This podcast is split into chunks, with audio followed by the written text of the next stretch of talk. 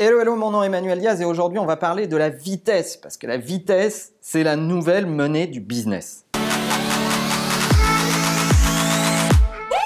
On est dans un monde où tout va vite, on est dans un monde en flux où la différence entre ce qui réussit et ce qui réussit pas, c'est la vitesse à laquelle on le fait puisque la vitesse d'exécution définit la vitesse à laquelle on apprend, à laquelle on dispose de data pour ajuster le tir et trouver le produit ou le service Je ne suis pas le seul à le dire puisque Jean-Paul Agon, le CEO de L'Oréal Monde, dit à la question qu'est-ce qui a changé le plus ces dix dernières années, il répond la vitesse à laquelle on doit aller, l'adaptation qu'on doit mettre dans tout, le fait qu'on doit apprendre et corriger en permanence, euh, c'est ce qu'il déclare. Et Marc Benioff, le patron de Salesforce, euh, déclare Speed is the new currency of business.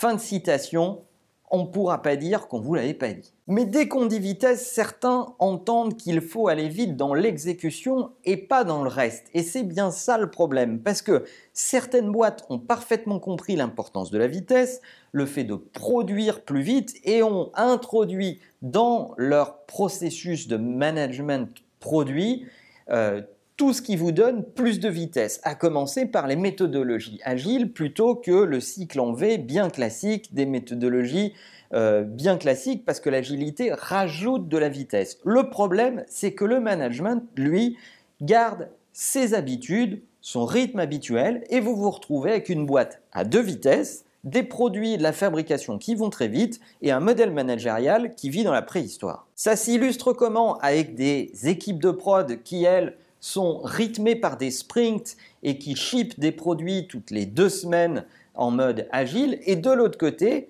une équipe de management qui met une semaine à répondre à un lead, qui met euh, près d'une semaine à faire un go ou un no-go sur un dossier, qui va prendre du temps pour réfléchir euh, au lieu de convoquer de la data ou de tout de suite prendre des actions pour euh, prendre la bonne option, qui va être loin de ces équipes de production qui euh, ont du mal à, se dire ah ouais mais mon management euh, je le croise pas régulièrement, j'ai pas de daily stand-up avec lui, je peux pas lui parler souvent, etc.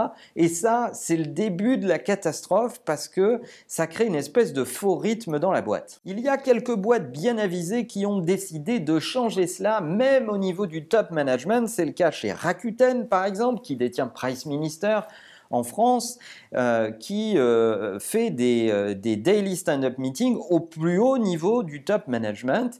Et figurez-vous que ça est une de nos préoccupations chez Imakina. Et en France, on est en train de prototyper ça.